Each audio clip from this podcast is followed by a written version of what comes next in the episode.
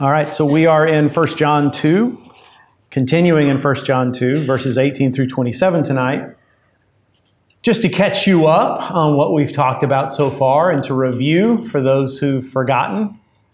No offense, because I usually struggle to remember what I preached about last Sunday, so I, I, I get it. But uh, First John is a book written to assure us of our salvation, to help us know that we are saved. Uh, not by telling us we're good people, but by telling us that God is faithful. Telling us how to walk in the light so that we will not stray from Him, so that we will not ever fear for our own salvation, but will know that we're loved. And to walk in the light, this is what we've talked about so far, we have to repent and confess our sins.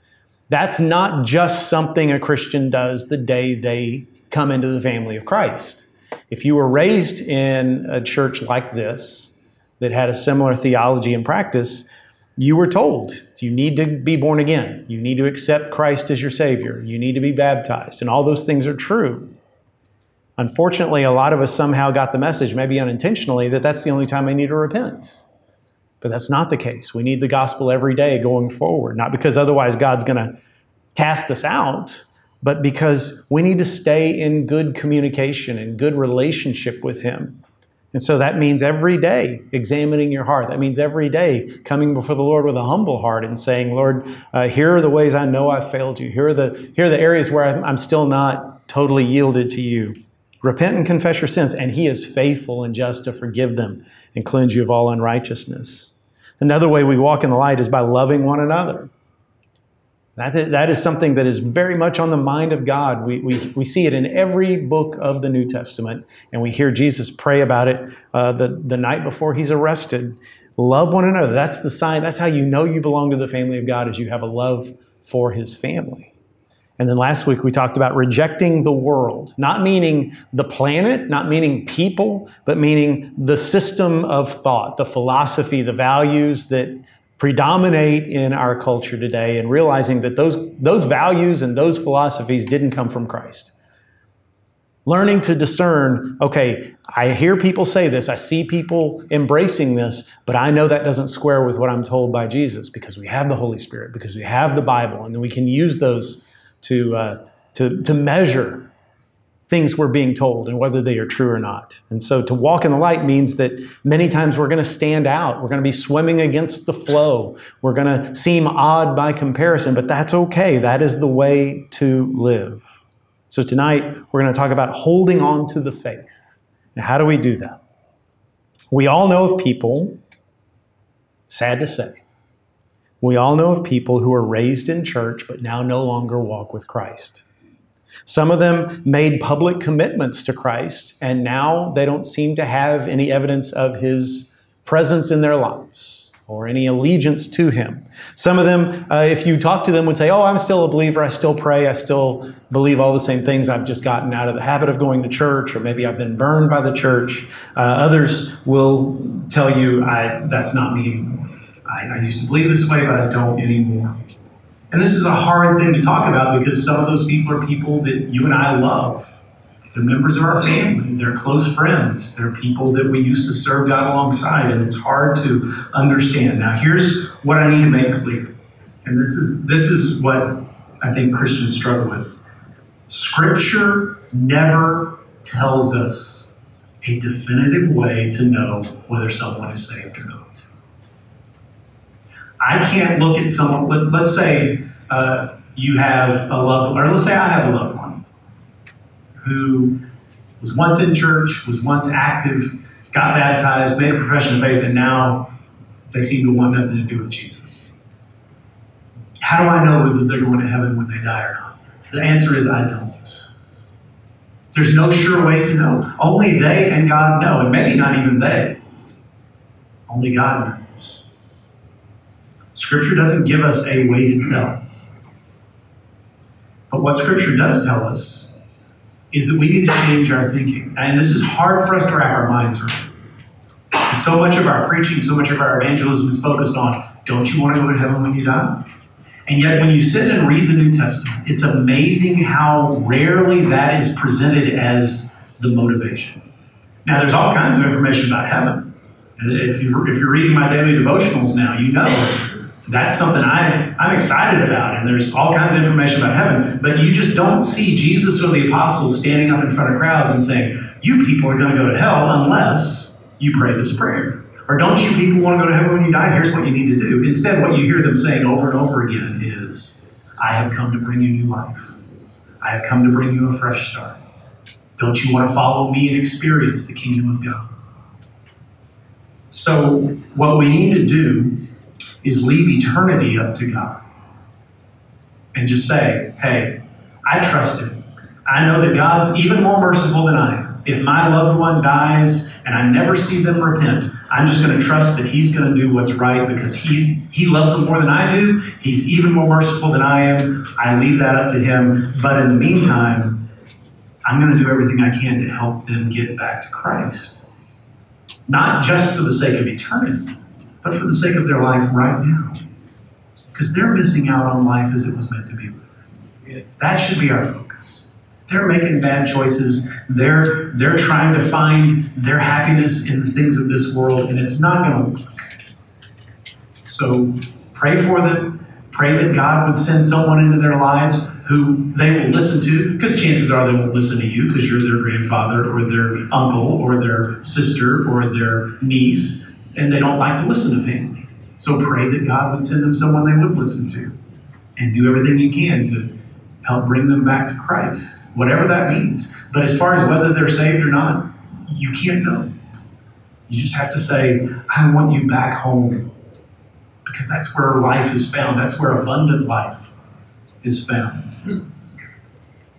So Scripture tells us, instead of giving us a guide to knowing whether somebody's saved or not, Scripture tells us over and over again how to know we are saved, but even more importantly, how to keep that from happening to us. How to keep how to keep from being one of those people that strays away and that spends years wandering like the prodigal, wasted years away from Christ. And that's what I want to talk about here. How do we how do we hold on to the faith? How do we keep from straying? How do we keep from becoming one of those nones, N O N E S, that are so prevalent these days. So uh, let's look at verse 18. Children, it is the last hour, and as you have heard that Antichrist is coming, so now many Antichrists have come. Therefore, we know that it is the last hour. They went out from us, but they were not of us. For if they had been of us, they would have continued with us, but they went out that it might become plain that they all are not of us. But you have been anointed by the Holy One, and you all have knowledge. I write to you not because you do not know the truth, but because you know it, and because no lie is of the truth. Who is the liar but he who denies that Jesus is the Christ? This is the Antichrist, he who denies the Father and the Son. No one who denies the Son has the Father. Whoever confesses the Son has the Father also. So a couple of things right from the get-go. First of all, if you want to st- if you want to keep from falling, stay away from false teachers. That is the first thing that John focuses on. Watch out for people who fill your mind with false doctrine. This is why churches have to be so careful. This is why churches have to be so vigilant I had a, a, good friend. He's now with the Lord, but he pastored a church. And he found out that the, the teacher of the young adult Sunday school class, you know, this big, big, massive young adult Sunday school class, a very dynamic guy, very popular guy. He once had been in ministry himself. Everybody loved him, but he had begun teaching something that was terribly untrue. We're all adults, so I'm going to tell you what he was teaching. He was teaching, he made the comment that Scripture says that uh, uh, husbands and wives are to satisfy one another and to do their marital duties. And so, husbands, if your wife isn't satisfying you, God understands if you have to look elsewhere for that. He said that in Sunday school. Well, word got back to my friend, and my friend told him, "You can't, you can't teach him." Well, his dad was chairman of the deacons. This was no small thing. Fortunately, the dad took the pastor's side, but it still caused incredible pain for him to do that. There were people angry at the pastor because they loved this man. And yet, this is what we have to do. We have to be vigilant. We have to be on top of things, not out on a witch hunt, not uh, not trying to parse words and oh, I think this is what he was implying. But when you hear clear false teaching, it has to be confronted. There's no time for niceness. All right. So, a couple of things he says here that just perk up our interest right off the bat that at first don't seem to have anything to do with false teaching is first he says, it is the last hour. Now, if you listen to some teachers, they will tell you the apostles believed that Jesus was coming back in their lifetime. And I passionately disagree. I understand why they think that. But you have to read things in context. You have to know what John, what Paul were talking about when they talk about this sense of urgency, when John talks about the last hour. That, that word hour doesn't refer to 60 minutes in time. It doesn't even refer to a specified period of time. It just means this is the last stage. So you think about it this way there was a stage of human history where few people knew God, and then God came to Abraham and said, I want you to make me known to the whole world through your people, through the people who will come from your line, and they will they will bless all peoples of the earth. And Abraham said, Okay, I've never met you before, but I believe in you, and so he did. And then the guy comes to Moses and he says, Okay, you're the children of Abraham, but you're in slavery. I'm going to use you to break y'all out of slavery, and I'm going to give you the covenant, the law. You're going to live by it. You're going to be a, a nation of priests that, that shows the whole world how good I am. And Moses said, Okay And the people said, well, sign on that dotted line. And that was the beginning of that next stage, and so on and so forth until you get to Jesus. Jesus comes and inaugurates the new covenant, where God writes his law in our hearts, where we know him face to face, where we accept it, we through grace we come into his presence without a priest, because Jesus is our great high priest. This is what John's talking about. He's saying there's no more stages. That's it. The next time God comes down to this world, it's going to be to turn off the lights, essentially. We are in the last hour. John's not saying he's going to come back any minute now. John didn't know when he was coming back. He knew what Jesus had taught in Matthew 24. Nobody knows the day or the hour. He just said, This is it. This is there's no more revelation. You've got the Word of God, you've got the Holy Spirit, you got the promise that Christ is returning, so now's the time. Turn to it before it's too late. But, but his point is, you've heard that an antichrist is coming. Now, immediately again, that perks up our ears because uh, there's a whole lot of Christians that don't really read the Bible, but they listen to preachers. I'm going to talk more about that in a minute. They listen to preachers, and so they hear all these stories about uh, this is the way the end times are going to go. I'm going to hurt some people's feelings. They listen to John Hagee, for instance. I don't know if you've noticed, but John Hagee's got it all figured out. The whole end times, it's all figured out. Is he right? I seriously doubt it. Not nothing personal against him, but I don't think anybody's got it all figured out. My point is, people will sit and listen to preachers and think, oh, okay, well, that's the way it's going to go. They've never actually read the scriptures. They hear all this stuff about the Antichrist. I think the Antichrist is this politician. I think the Antichrist is is uh, is this entertainer. Well, I think the Antichrist is my ex-wife. You know, they come up with all this stuff. When they'd be shocked to learn that the only time the, the word Antichrist is actually used in Scripture is in First and Second John, just a handful of times. That word is not mentioned in Revelation. It's not mentioned anywhere else in the Bible. Now, it doesn't mean that there's not going to be a, a, world figure that comes along someday and tries to persecute the church and lead people astray. I believe there will be. Um, in, in Matthew, Jesus calls him uh, false Christs. There will be false Christs who arise. In Daniel, he's called the abomination of desolation. In 2 Thessalonians, he's called the man of lawlessness. In Revelation, he's called the beast. If those are all referring to the same person, and I think they are, then that day is coming. That person is coming. However, we are never commanded to try to find out who they are.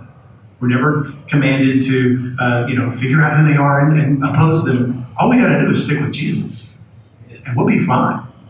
You don't need to worry about who the beast is. If you're in Christ, you're safe in Him. Maybe not safe from persecution. God didn't promise us that. but you're safe from damnation. You're safe from being torn away from the family of God. So, so stop with all the speculation, all right? That doesn't do us any good. It just makes us look like fools.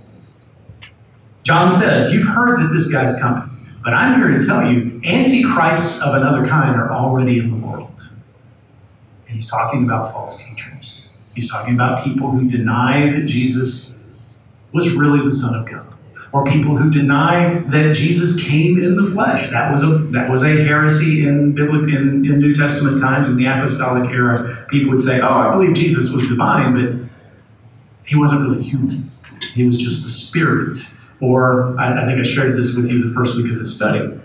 He came into this man named Jesus and kind of possessed him and then left. So it was Jesus who died on the cross, but not the Christ, not the Son of God. That was a heresy in those days. That was taught in those days. John is saying, watch out for people like this. Watch out for them because they will lead you astray. Now, in verse, verse 19, when he says, um, They went out from us, but they were not of us. For if they had been of us, they would have continued with us. Be careful with that. I've heard people misuse that to say, well, if this person used to go to church here, but now they don't, that means they were never really saved. That's not what verse 19 means. That is not what it means. By the way, if any church says we're the only church, leave that church. You, you're, you'd be doing really well to just walk away. Um, if I ever start saying that, please put a bullet in my head, okay? That'd be far better than me continuing to, to impugn our Lord. But um, what he's saying here is these false teachers. I know you're devastated because these guys used to be encouraging to you and you used to look up to them, and now they've gone away and they're teaching their own little false gospel. Well, what you need to understand is if they are able to embrace that stuff, then they were never really part of us. John is helping tamp down the anxiety sorrow that these churches feel. But he is not saying, if you leave my church, you will never be saved. Now, this next part, before I get into the second point, I just got I just have to give you this disclaimer. All right. I'm going to say these same things Sunday. This next part I'm going to tell you, I'm going to say the same thing Sunday. It just so happens that what we're talking about Sunday, which is legalism in the book of Colossians, ties in with what we're talking about here. Because as we talk about false teaching, as we talk about the reasons people get upset in church, we need to talk about when it, how we know whether a disagreement is worth arguing about, whether a, a disagreement is worth uh, casting someone out of the church or saying you can't teach a life group anymore. How do we know? So, all right, you ready? So, you still have to come Sunday but you'll hear this again. There are three kinds of issues people have in churches, I think. There are primary issues, there are secondary issues, and there are tertiary issues, which is a fancy way of saying third place. All right? So, primary issues are those that have to do with who God is and or how we get saved. The Bible you can tell it's a primary issue because it's about one of those two things, and the Bible is crystal clear. Anybody who reads the Bible looks at it and says, okay, the Bible clearly teaches that Jesus was a real human being who was also fully God, who was born of a virgin, who lived a sinless life, who died in a way that atoned for our sins, and then rose again on the third day and is coming back someday to judge everybody who's ever lived and rule over earth. The Bible is clear on those things. If you can read the Bible and not see that, it's because you're intentionally saying, well, I just don't believe that. Those things are primary. Anyone who does not believe those things about Jesus, we can look at that person and say, I love you. You're not my enemy, but you and I are not brothers and sisters any church that doesn't believe that, we can look at them and say, I don't wish you any ill will, but we can't cooperate with you. And this is I don't want to hurt anybody's feelings. I don't think I will, but this is why, for instance, if someone came to me and said, Hey, I want to join your church, and I say, Well, what is your religious background? If they said, Well, I'm coming from the Mormon church, we'd have to have a real conversation. Because what that religion believes about Jesus is very different than what we believe about Jesus. And what we believe about Jesus is primary.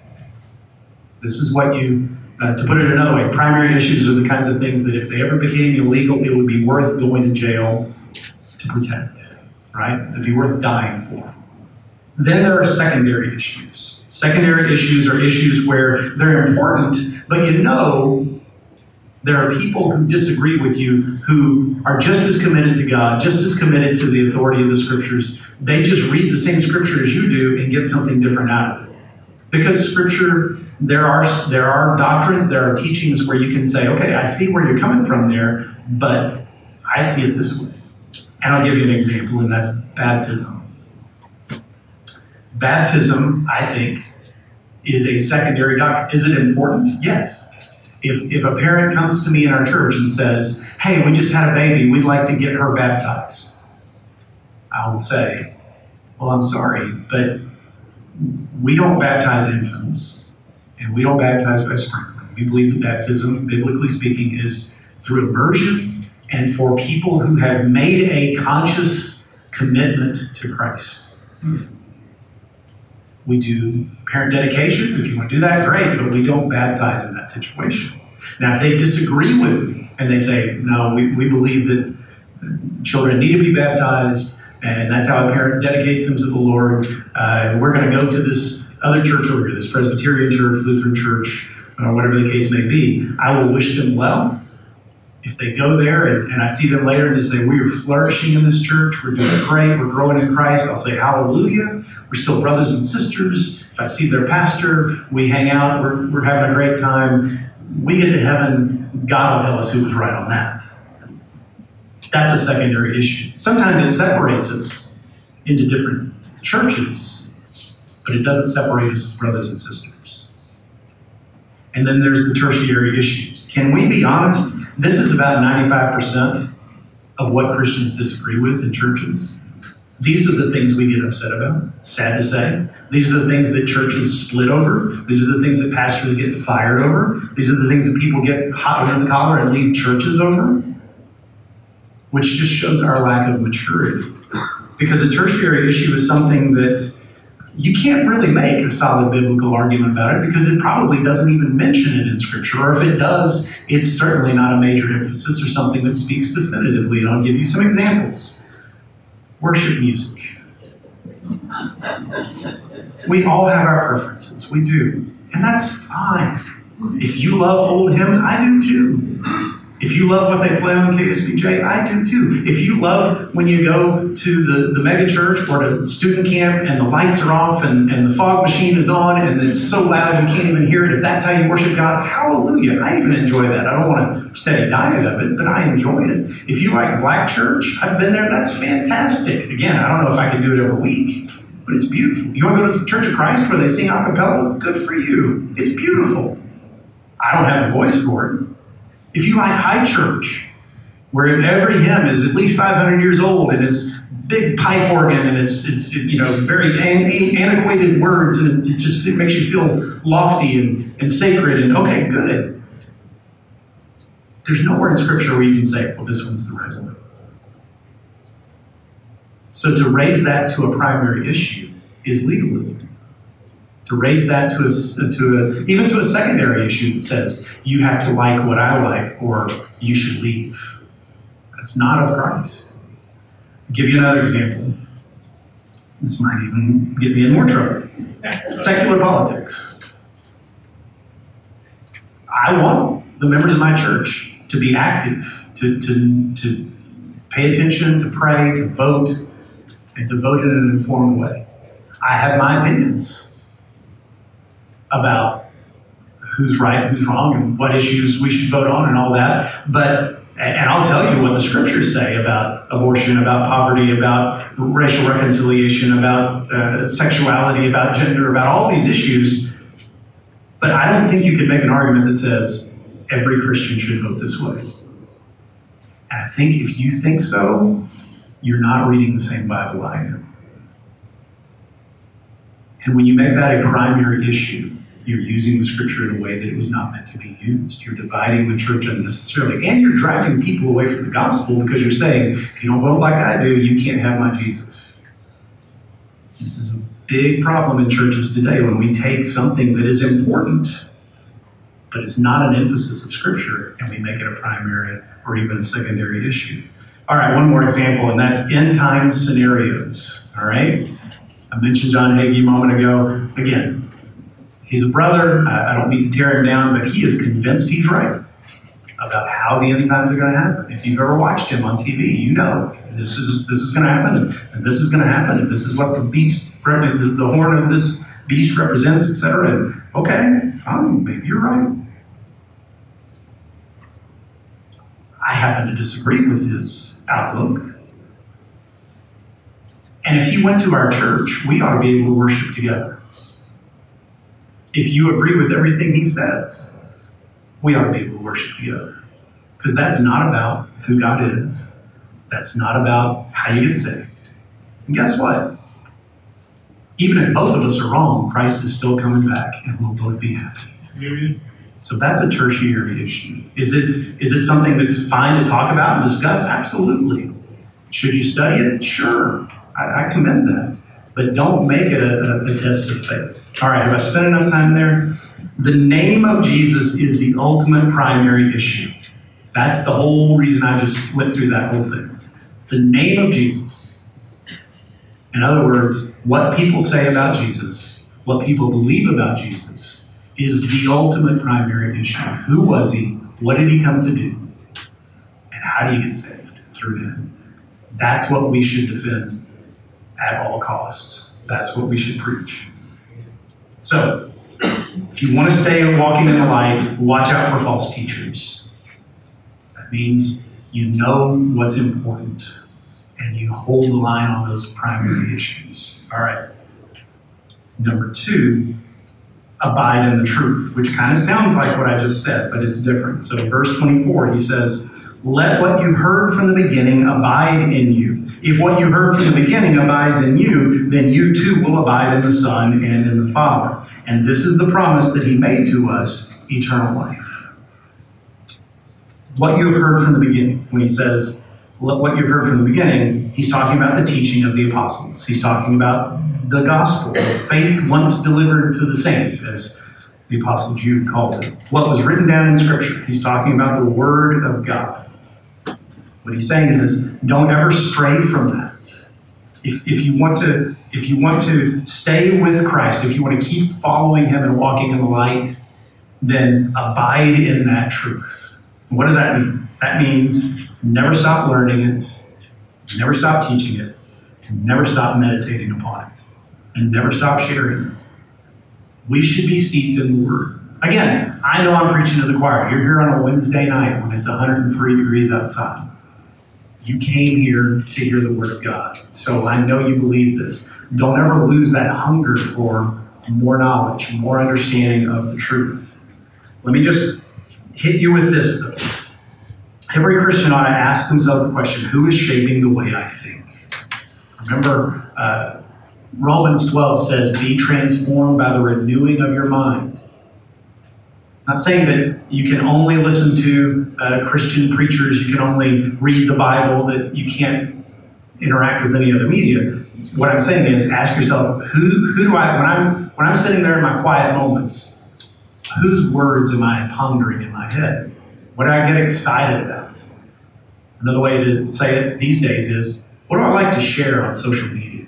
Right? Who do I, I, I cut out a little quote and I, I, email it to all my friends, right? I holler out to my wife or my husband and, and say, hey, listen to this. What do I get excited about?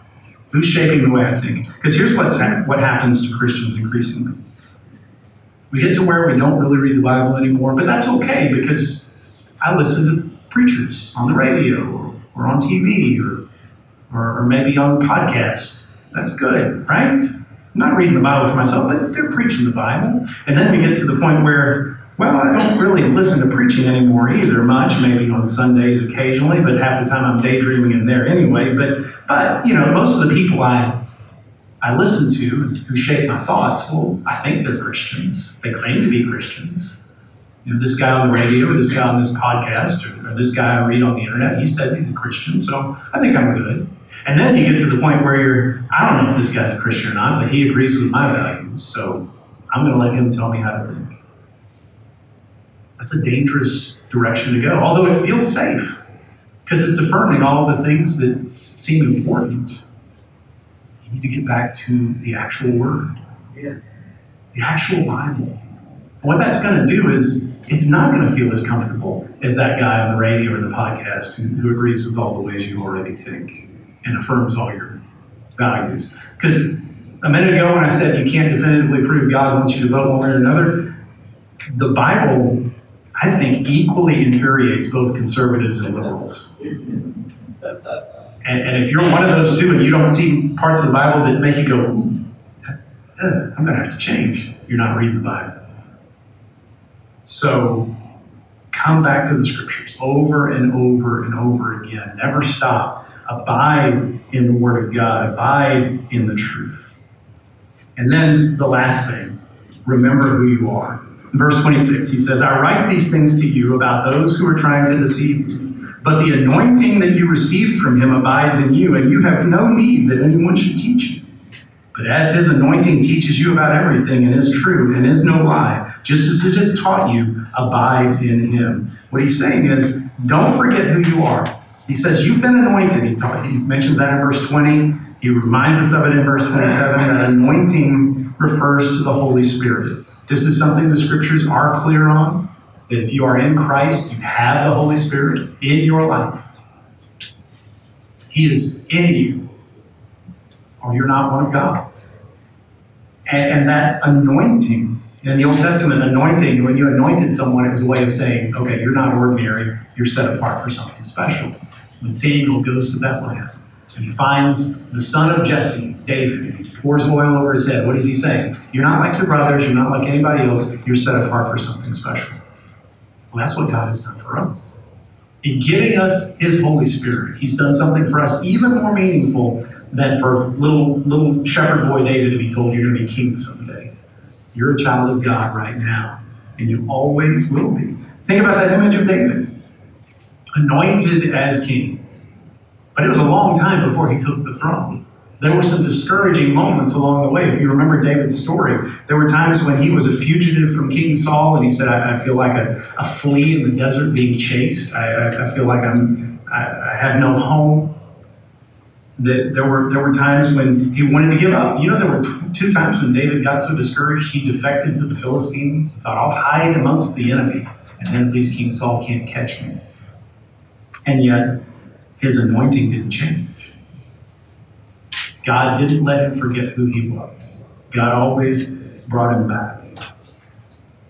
When it says no one needs to teach you, he's not saying that it's wrong to do what we're doing right now and have somebody teach the Bible. I mean, after all, if that was the case, John wouldn't have written this book. He's teaching us the truth. What he's saying is, you don't need any new truth. You don't need some new revelation. Somebody comes along and says, I've, got a new word from the Lord. You don't need to listen to that person because we have the Word of God right there in front of us. So when all else fails, we know that God is real because He's in us. There's that song I think most of us know and love. You ask me how I know He lives. He lives within my heart. So tend to that relationship. Be aware of that relationship and, and nourish it.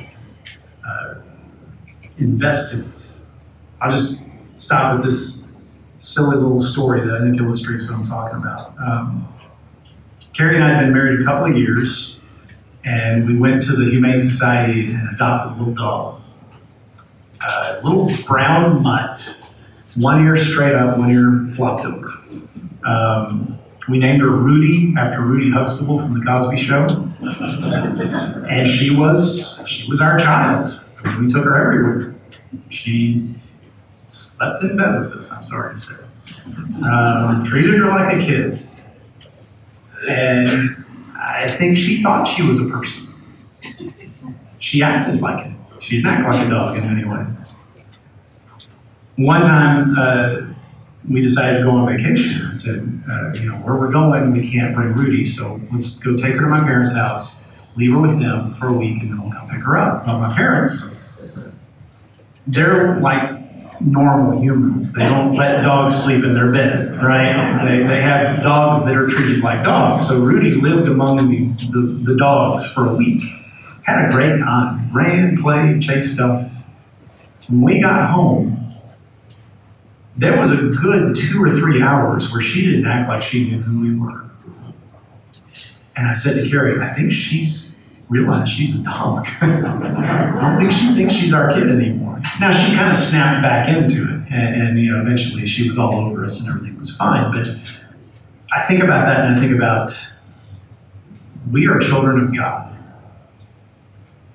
And yet we live in a world where people don't follow him. And we can easily forget who we are. The answer is not to shun the people we live around. That's not what God means when we looked at last week and said, don't be a friend of the things of this world. The answer is don't forget who you are. Tend to your relationship with the Lord. Every day you've got to spend time with Him. You might say, well, that's, that's a lot of work. Well, that's relationships, people. Can you name a relationship that works if you just check in every once in a while? Not an important one. In order to have a real relationship with someone, you have to spend time with them. You have to let them speak to you and correct you, and challenge you, and encourage you.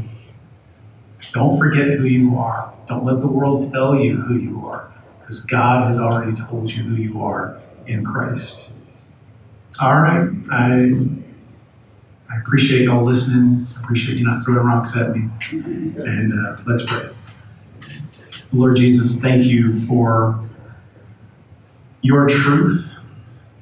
Lord, I pray that we would have wisdom to know how to apply your truth. I thank you that I had the opportunity to teach it. If I was faithful, I pray that people would listen, and if not, show them what the real truth is. But we know, oh Lord, that you are Son of God, Son of Man, Savior, and coming King. And we worship you. Help us, O Lord, to reject anything that is false. Help us, O Lord, to abide in your truth. And help us to never forget who we are. In your name, Lord Jesus, we pray. Amen.